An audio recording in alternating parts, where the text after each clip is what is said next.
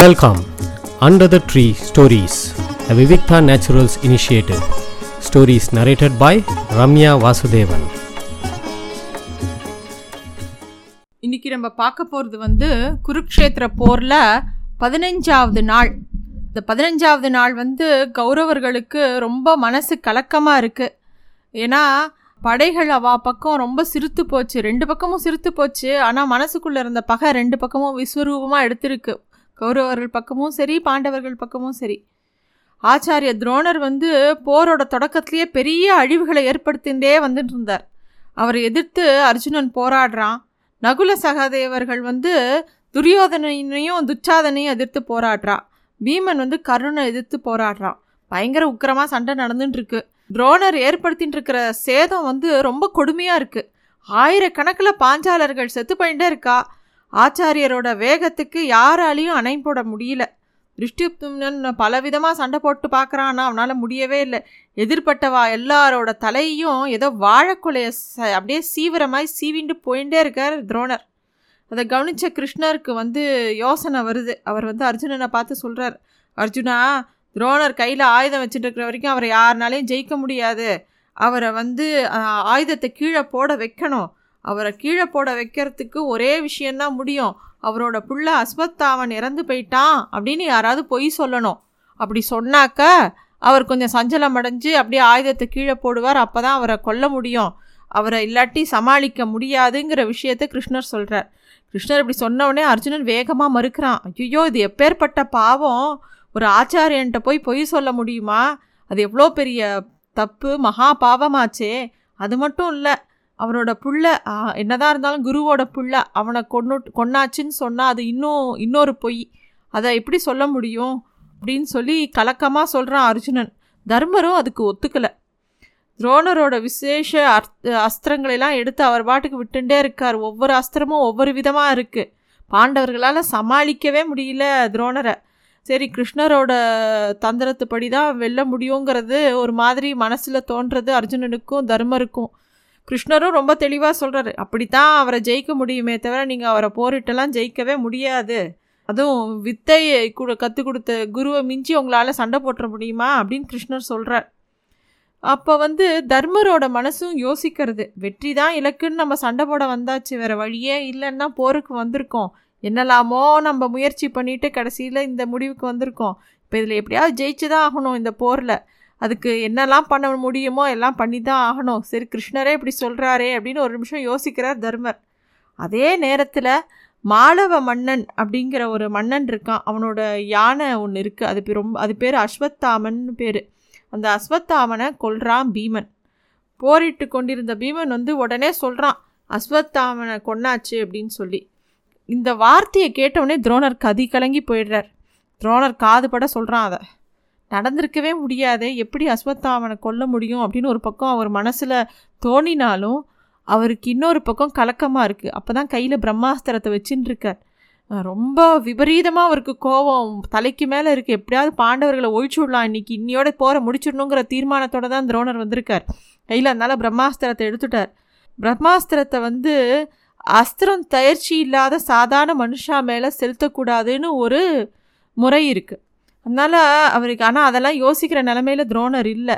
அதுக்கு மேலே அதை கையில் எடுக்கிற நேரம் இந்த மாதிரி பீமன் சொல்லவும் அவருக்கு இன்னும் மனசு இன்னும் சஞ்சலமாக இருக்குது அப்போ அந்த போர்க்களத்தில் சப்த ரிஷிகள் வந்து தென்பட்டாளாம். அவள் வந்து சொல்கிறா பரத்வாஜரின் மகனே உன்னுடைய போர் முறை ரொம்ப அதர்மத்தை நோக்கி போகிறது போதும் சண்டை போட்டதெல்லாம். இந்த பிரம்மாஸ்திரத்தை வேற பயன்படுத்தி இன்னும் பாவத்தை கொட்டிக்காத. எல்லாத்தையும் விட்டுடு. ஆயுதத்தை கீழே போட்டுட்டு வா. உனக்கு போதும் இந்த போர்லாம் யுத்தம் செஞ்சதெல்லாம் போதும் அப்படின்னு சொல்கிறாளாம் சப்த ரிஷிகள் அவள் சொன்னவும் ஒரு நிமிஷம் அப்படியே யோசிச்சுட்டு அப்படியே நின்றுட்டுருக்கார் அந்த போர்க்களத்தில் ஒன்றும் பண்ணாமல் துரோணர். அதை ப கவனித்த பீமனுக்கு இன்னும் ஆங்காரமாக வருது. அவன் சொல்கிறான் சொந்த புள்ள செத்து போயிட்டான்னு கேட்டப்புறமும் ஏதோ சத்திரியர்களுக்கு ஈடாட நீ சண்டை போட்டுருக்கீரே நீ ஒரு பிராமணன் இல்லையா? எங்கேயாவது பிராமணன் போர்க்கலைக்கு வருவானா? இன்னொரு உயிரை அழிக்கணும்னு பிராமணனுக்கு தோணுமா? இந்த மாதிரி உங்களை மாதிரி பிராமணாலாம் சண்டை போடுறதுக்குன்னு வந்தப்பதுனால தான் இந்த மாதிரி நாங்கள்லாம் ஒருத்தரை ஒருத்தரை அடிச்சுன்னு மடியிறோம். காலம் கெட்டு போச்சு. அப்படிங்கிற மாதிரி பீமனுக்கு கோபம் கோபமாக வருது. உன்னோட செயலுக்கு நீங்கள் உங்களுக்கு வெட்கம் வரலையா? அப்படிலாம் கேட்குறான் இந்த மாதிரி ரொம்ப கடுமையாக பீமன் பேசுகிறான் துரோணோட மனசு சஞ்சலமாக இருக்குது என்ன பண்ணுறதுன்னு தெரியல. கொஞ்சம் தடுமாறி போகிறார் அவர் மனசில் வந்து தன் பிள்ளைய பற்றின எண்ணங்கள் இன்னும் ஜாஸ்தி வருது. அஸ்வத்தாமன் செத்து போயிட்டானா? என்னது இது? அப்படின்னு அவருக்கு ஒரு மாதிரி கலக்கமாக இருக்குது அப்போ வந்து நேராக தர்மரை பார்த்து கேட்குறார் தர்மா நீ சொல்லு. பீமன் சொன்னது உண்மையான்னு கேட்குறார் தர்மர் என்ன சொல்ல போகிறாருன்னு எல்லாருக்கும் ஒரே ஆர்வமாக இருக்குது ஏன்னா கிருஷ்ணரும் பார்த்துட்டு இருக்கார் அர்ஜுனனும் பார்த்துட்டு இருக்கான் பீமனும் பார்த்துட்டு இருக்கான் எல்லாரும் பார்த்துட்டு இருக்கா தர்மர் வந்து என்ன சொல்ல போகிறாருன்னு துரோணருக்கோ தர்மர் என்னதான் எதிர்க்கட்சியில் இருந்தாலும் எப்பேற்பட்ட நிலையிலையும் பொய் சொல்ல மாட்டான். அவன் ஒரு தர்மவான்கிறதுல அசைக்க முடியாத நம்பிக்கை இருக்குது துரோணருக்கு.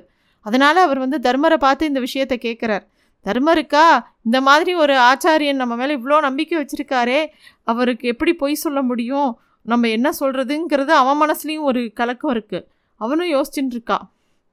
ஆனால் கடைசியில் வந்து தர்மர் வந்து ஆமாம் அப்படின்னு சொல்லிட்டு அஸ்வத்தாமன் என்கிற யானை இறந்தது உண்மை அப்படின்னு சொல்கிறான் அதை வடமொழியில் ரொம்ப அழகாக சொல்லுவாள் அந்த ஃப்ரேஸை எப்படி சொன்னார் அப்படின்னா அதாவது அஸ்வத்தாமா ஹதஹ குஞ்சரஹ அப்படின்னு சொன்னாராம். அதுக்கு எக்ஸாக்ட் அர்த்தம் என்னன்னாக்கா அஸ்வத்தாமன் இறந்தான் அது யானை அப்படின்னு அர்த்தம். இந்த அஸ்வத்தாமன் இறந்தான்கு அவர் காதில் விழுந்தும் போ விழுந்த உடனே கிருஷ்ணர் சங்க எடுத்து ஊதிடுறார். அந்த யானைன்னு அவர் சொல்லும்போது அவர் காதில் விழலை. உடனே துரோணர் அப்படியே நில கொலைஞ்சு போயிடுறார். ஏன்னா அர்ஜுனனுக்கிட்ட வந்து எவ்வளோ பெரிய பகவத்கீதையை சொல்லியிருக்கார் கிருஷ்ணர். எது மேலேயும் பற்று வைக்காத இன்பம் துன்பம் வெற்றி தோல்வி எல்லா உணர்வுகளும் எல்லாத்துக்கும் காரணம் பற்று தான் எப்போ பற்றுகளை விட்டுட்டு நீ இருக்கியோ அப்போ மனசு எப்போ சமநிலையில் இருக்கோ அது பேர் தான் யோகம்னு அவ்வளவோ விஷயத்த சொல்லி கொடுக்குறார் பகவான். எல்லாத்தையும் கத்துண்டு வேதம் அது இதுன்னு கத்துண்ட துரோணருக்கு அது தெரியலை. அவர் அப்படியே அஸ்வத்தாமன் மேலே இருக்கிற பாசத்தில் நில குலைஞ்சு போயிடுறார். அஸ்வத்தாமன் இறந்தான்னு தர்மர் சொன்னோடனே என்ன பண்ணுறதுனே தெரியல அவருக்கு.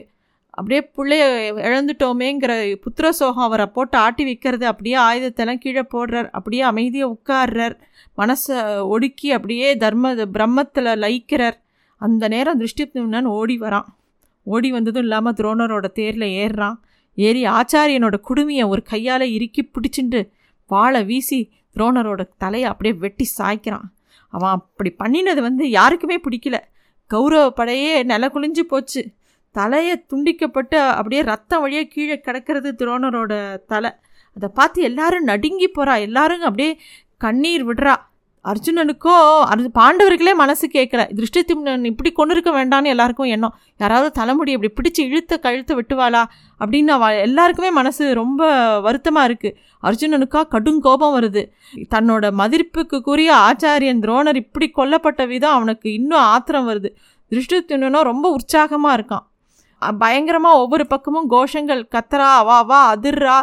ஒரு பக்கம் கௌரவ படையெல்லாம் நில குலைஞ்சு போகிறது பாண்டவ படை சந்தோஷப்படுறது. அப்போ வந்து யுதிஷ்டருக்கும் கவலையாக இருக்குது இந்த மாதிரி ஒரு சத்தம் எல்லாரும் ஒவ்வொரு பக்கம் ஒவ்வொரு விதமான உணர்ச்சிகளில் இருக்கா.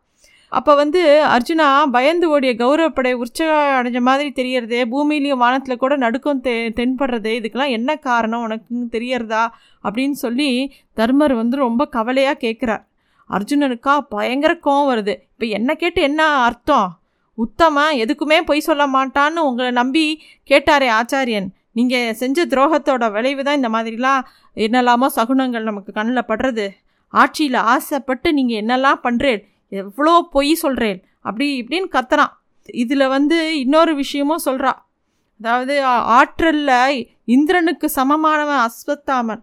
அவன் வந்து கண்டிப்பாக இந்த துரோகத்தை சகிச்சிக்க மாட்டான். அவள் அப்பா இப்படி அவள் அப்பாவை இப்படி கொன்னதை யா அவன் ஒத்துக்கவே மாட்டான். அதுவும் திருஷ்டித்யும்னன் எந்த மாதிரி கொலை பண்ணியிருக்கான் கண்டிப்பாக அவன் அஸ்வத்தாமன் வந்து பயங்கரமாக போர் பண்ண போகிறான் அப்படிங்கிற ஒரு விஷயத்த அர்ஜுனன் சொல்கிறான் எல்லாருக்குமே பயமாக இருக்குது எல்லாருக்குமே கலங்கி போயிருக்கா. கிருஷ்ணர் எதுவுமே பேசலை எல்லாருமே ரொம்ப உணர்ச்சி கொ கொந்தளிப்பில் இருக்கா. இப்போ நம்ம எதுவும் பேசக்கூடாதுன்னு மௌனமாக எல்லாத்தையும் பார்த்துட்டுருக்க அந்த நேரத்தில் பீமன் வந்து வேகமாக பேசுகிறான் அர்ஜுனனை பார்த்து அர்ஜுனா என்ன நினச்சி பேசுகிற நீ? காட்டில் வாழும் தவசிகளை போல் பெருசாக பேசுகிறிய நீயே. முதல்ல நீ சத்ரியங்கிறத ஞாபகத்தில் வச்சுக்கோ. ஆச்சாரியனை கொன்றதில் ஒரு தப்பும் கிடையாது. எந்த தர்மத்தை கண்டுட்ட நீயே? எந்த பக்கம் தர்மம் நடந்து இருந்தது? நம்மளை நாட்டை விட்டு துரத்தினா? நம்ம பாஞ்சாலியை கொண்டு வந்து சபையில் அவமானப்படுத்தினா? அப்போல்லாம் எங்கே போச்சு தர்மம்? எல்லாத்தையும் வாழலாம் பார்த்துன்னு தானே இருந்தா?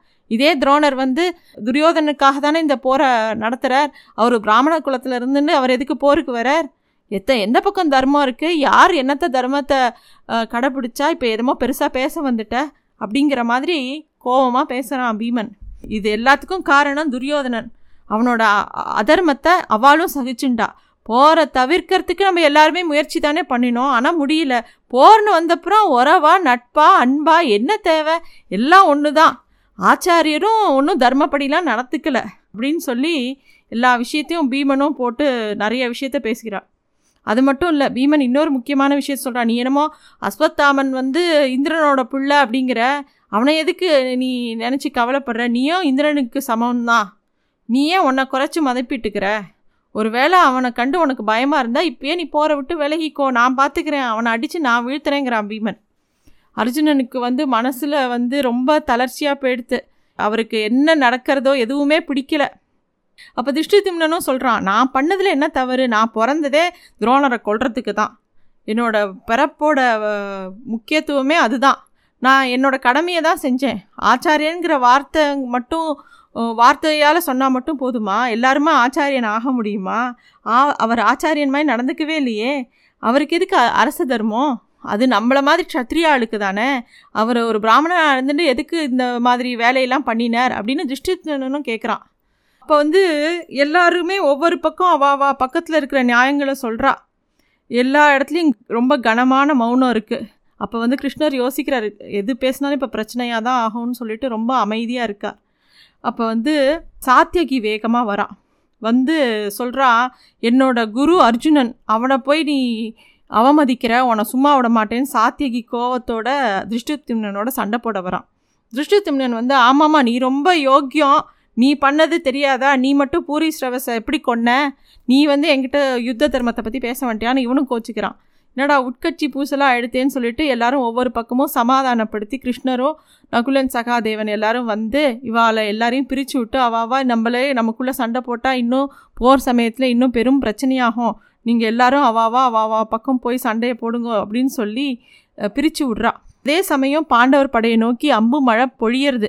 கௌரவ படை இன்னும் பலமாக தாக்குதல் ஆரம்பிக்கிறது. அஸ்வத்தாமனும் கடுமையான ஆக் ஆக்ரோஷத்தோடு இருக்கான். அவனுக்கு வந்து அவனோட தந்தை இப்படி இறந்து போனது வந்து அவனால் மனசு ஆறவே இல்லை. ச்சே தர்மபுத்திரன் இவ்வளோ நீசனா? என் தந்தை ஆயுதத்தை திறக்கணும்னு இந்த மாதிரியா ஒரு பொய்யை சொல்லுவான். இவன் தர்மன் நம்பி இல்லையா? என் தந்தை அவன்கிட்ட போய் கேட்டா. அவருக்கு போய் இப்பேற்பட்ட துரோகம் பண்ணிட்டான் அப்படின்னு சொல்லி அவனுக்கு மனசே ஆறலை. அது கூட இல்லை. சரி ஒரு போர்க்களத்துக்குன்னு வந்தால் வீர மரணங்கிறது சகஜம்தான். தன்னோட அப்பா நல்ல விதமாக இறந்து போயிருந்தா சாதாரணப்படி இந்த மாதிரி ஒரு சூழ்ச்சி நடந்து அவர் க குடுமியை பிடிச்சி ஒருத்தர் வந்து அவரை மரணத்துக்கு தள்ளினா அப்படிங்கிறது அஸ்வத்தாமனால் எடுத்துக்கவே முடியல. இன்னும் வேகமாக அஸ்வத்தாமன் தாக்க ஆரம்பிக்கிறான். அர்ஜுனனும் அவனுக்கு எதிர்த்து போராடுறார். கிருஷ்ணர் அப்படியே மௌனமாக இருக்கார். இதை கவனித்த தர்மன் வந்து திருஷ்யுக்திமனை பார்த்து சொல்கிறான் நீ படைகளை எடுத்துன்னு திரும்பி போ.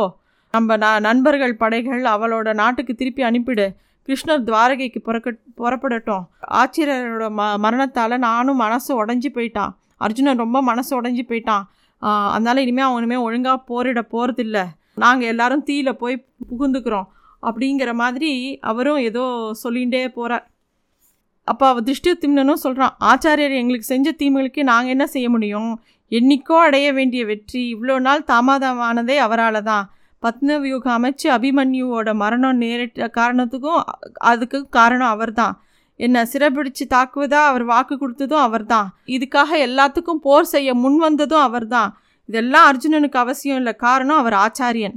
அவரை திருப்தி பண்ணணுங்கிறது தான் அவனோட மனசில் இருக்குது அப்படின்னு சொல்லிட்டு யுதிஷ்டர் பாட்டுக்கு பேசிகிட்டே போகிறார் துரோணரோட மரணம் ஏற்படுத்திய வழிய தர்மரோட மனசுலேயும் பல துக்கங்கள் அப்போ வெளியில் வருது. இந்த மாதிரி நிறைய விஷயங்கள் பேசிகிட்டே போகிறா அந்த சமயத்தில் ஒரு பக்கம் அஸ்வத்தாமனுக்கு இன்னும் கோவம் வந்து அவன் நாராயண அஸ்திரத்தை எடுக்கிறான். அந்த நாராயண அஸ்திரங்கிறது எதிராளிகள் கையில் ஆயுதம் இருந்தால் தான் தாக்கும். ஆயுதம் இல்லைன்னா அது தாக்காது. அதோட செயல்பாடே ரொம்ப ஆச்சரியமாக இருக்கும். அதனால கிருஷ்ணர் வந்து எல்லார்கிட்டேயும் சொல்லிடுறார். அவன் நாராயண அஸ்திரத்தை எடுத்து விடும்போதே சொல்லிடுறார். எல்லாரும் வந்து அவ அவ ஆயுதங்களை கீழே போட்டுருங்கோ பேசாமல் இருங்கோ அப்படின்னு சொல்லி எல்லாரும் நிராயுத பாணிகளாக இருங்கோ அப்போ தான் வந்து அந்த அஸ்திரம் உங்களை தாக்காதுங்கிறான். ஆனால் எல்லாரும் என்ன பண்ணுறதுன்னு புரியல. அப்புறம் கிருஷ்ணர் சொல்கிறபடி எல்லாரும் ஆயுதத்தை கீழே போட்டுடுறான். அர்ஜுனா அப்போ வந்து கிருஷ்ணர் வார்த்தையே எல்லாரும் கேட்குறான். அர்ஜுனா காண்டிபத்தை கீழே போட்டுடாத உனக்கு அது அவமானம். துணிஞ்சு அந்த அஸ்திரத்தை எதிர்த்து நில்லு அப்படின்னு சொல்கிறான் பீமன். ஆனால் வந்து ரொம்ப தீர்மானமாக கிருஷ்ணர் சொல்கிறார் நாராயண அஸ்திரத்தை யாருமே எதிர்க்கக்கூடாது அப்படிங்கிறது. அர்ஜுனனும் சொல்கிறான் நாராயண அஸ் அஸ்திரத்தை நான் எதிர்க்க மாட்டேங்கிறது என்னோட விரதம் அப்படின்னு அவனும் சொல்லிவிட்டு அவனும் பேசாமல் இருக்கான். நாராயண அஸ்திரம் வேகமாக வருது நிராயுத பாணியாக நிற்கிறவா யாரையும் ஒன்றும் செய்யலை. தேரில் நின்ற பீமன் கையில் இருக்கிற கதையை கீழே போடலை. அவனை சுற்றி ஒரு பெரிய அக்னி வளையமாக உருவெடுத்து அவனை ரொம்ப அவனை சுற்றி இருக்கிற தேர் எல்லாம் எரிஞ்சு போகிறது கிருஷ்ணர் வேகமாக வந்து தன்னோட மாயையினால் அக்னி வளையத்தை கடந்து பீமனை காப்பாற்றி கொடுக்குறார். அப்புறமா ரொம்ப கண்டிப்பாக சொன்னதை கேள் கீழே போடு அப்படின்னோடனே அவன் கீழே போடுறான். அவனோட கதையை நாராயண அஸ்திரத்தோட வேகம் குறையிறது. இதுதான் வந்து இந்த நாள் அதாவது பதினஞ்சாவது நாள் நடக்கக்கூடிய விஷயங்கள் இதெல்லாம் தான் நடந்திருக்கு. அன்னைக்கு ராத்திரி என்ன ஆகுது துரியோதனோட பாசறையில் எல்லாரும் பேசின்னு இருக்கா. ஏன்னா துரோணரும் இறந்து போயிட்டார். இனிமே யார் வந்து படையை எடுத்து நடத்துறது அப்படிங்கிற பேச்சு வருது. பிதாமகர் பீஷ்மர் ஆச்சாரிய துரோணர் எல்லாரும் பெரிய புகழை எயிட்டி அவாவா தன்னோட கடமைகளை முடிச்சு அவாவா மரணம் எழுதிட்டா இப்போ என்ன பண்ணலாம் அப்படிங்கிறது எல்லாருக்கும் யோசனையாக இருக்குது இப்போ துரியோதனன் வந்து அஸ்வத்தாமனை பார்க்குறான். பாட்னாரும் ஆச்சாரியாரும் வகித்த தலைமை பொறுப்பை இப்போ யார் ஏற்க போகிறா அப்படின்னு பேச்சு வரும்போது துரியோதனா வெற்றி தோல்வி ரொம்ப சகஜம். அதை பற்றி வீரர்கள் எப்பயுமே கவலைப்படுறதில்ல. அவாவா பண்ண வேண்டிய முயற்சியை தொடர்ந்து பண்ணிகிட்டே தான் இருக்க போகிறோம் அதனால் இப்போ நம்மளோட சைடில் வந்து நிறையா வீரம் பொருந்தவன் யாருன்னு பார்த்தா கர்ணன் தான். கர்ணன் வந்து தலை பட தளபதியாக இருக்கட்டும் அப்படிங்கிறத அஸ்வத்தாமன் சொல்கிறான் அதை கேட்ட உடனே துரியோதனுக்கு ரொம்ப சந்தோஷமாயிடுறது சரி உன் விருப்பப்படியே நான் வந்து துரோணரை முன்னிறுத்தினேன். இப்போ வந்து கர்ணனை வந்து முன்னிறுத்த போகிறேன் அப்படின்னு சொல்கிறான் துரியோதனோட சொ சொல்ல கேட்டு கர்ணனும் ரொம்ப மகிழ்ச்சி அடைகிறான். உன்னுடைய விருப்பமே என்னுடைய விருப்பம் அப்படின்னு பேசுகிறான் இந்த பக்கம் கௌரவ படைகளில் எல்லாரும் இன்னும் உற்சாகமாறா. ஏன்னா கர்ணனோட தலைமையில் அடுத்த நாள் சண்டை நடக்க போகிறது தர்மர் இந்த பக்கம் சொல்கிறார் அர்ஜுனா கௌரவ படையில் எல்லா பெரிய வீரர்கள்லாம் இறந்து போயாச்சு. கர்ணன் மட்டும்தான் இருக்கான். அவனை வீழ்த்திட்டா வெற்றி நம்ம பக்கம்தான். பன்னெண்டு ஆண்டுகளாக நம்ம மனசில் உறுத்துகிற முள்ளும் மறைஞ்சு போயிடும் அப்படின்னு தர்மர் சொல்கிறார் அப்படியே ஆகட்டும் அப்படிங்கிறா Arjunan. Thanks for listening to stories under the tree a Vivikta naturals initiative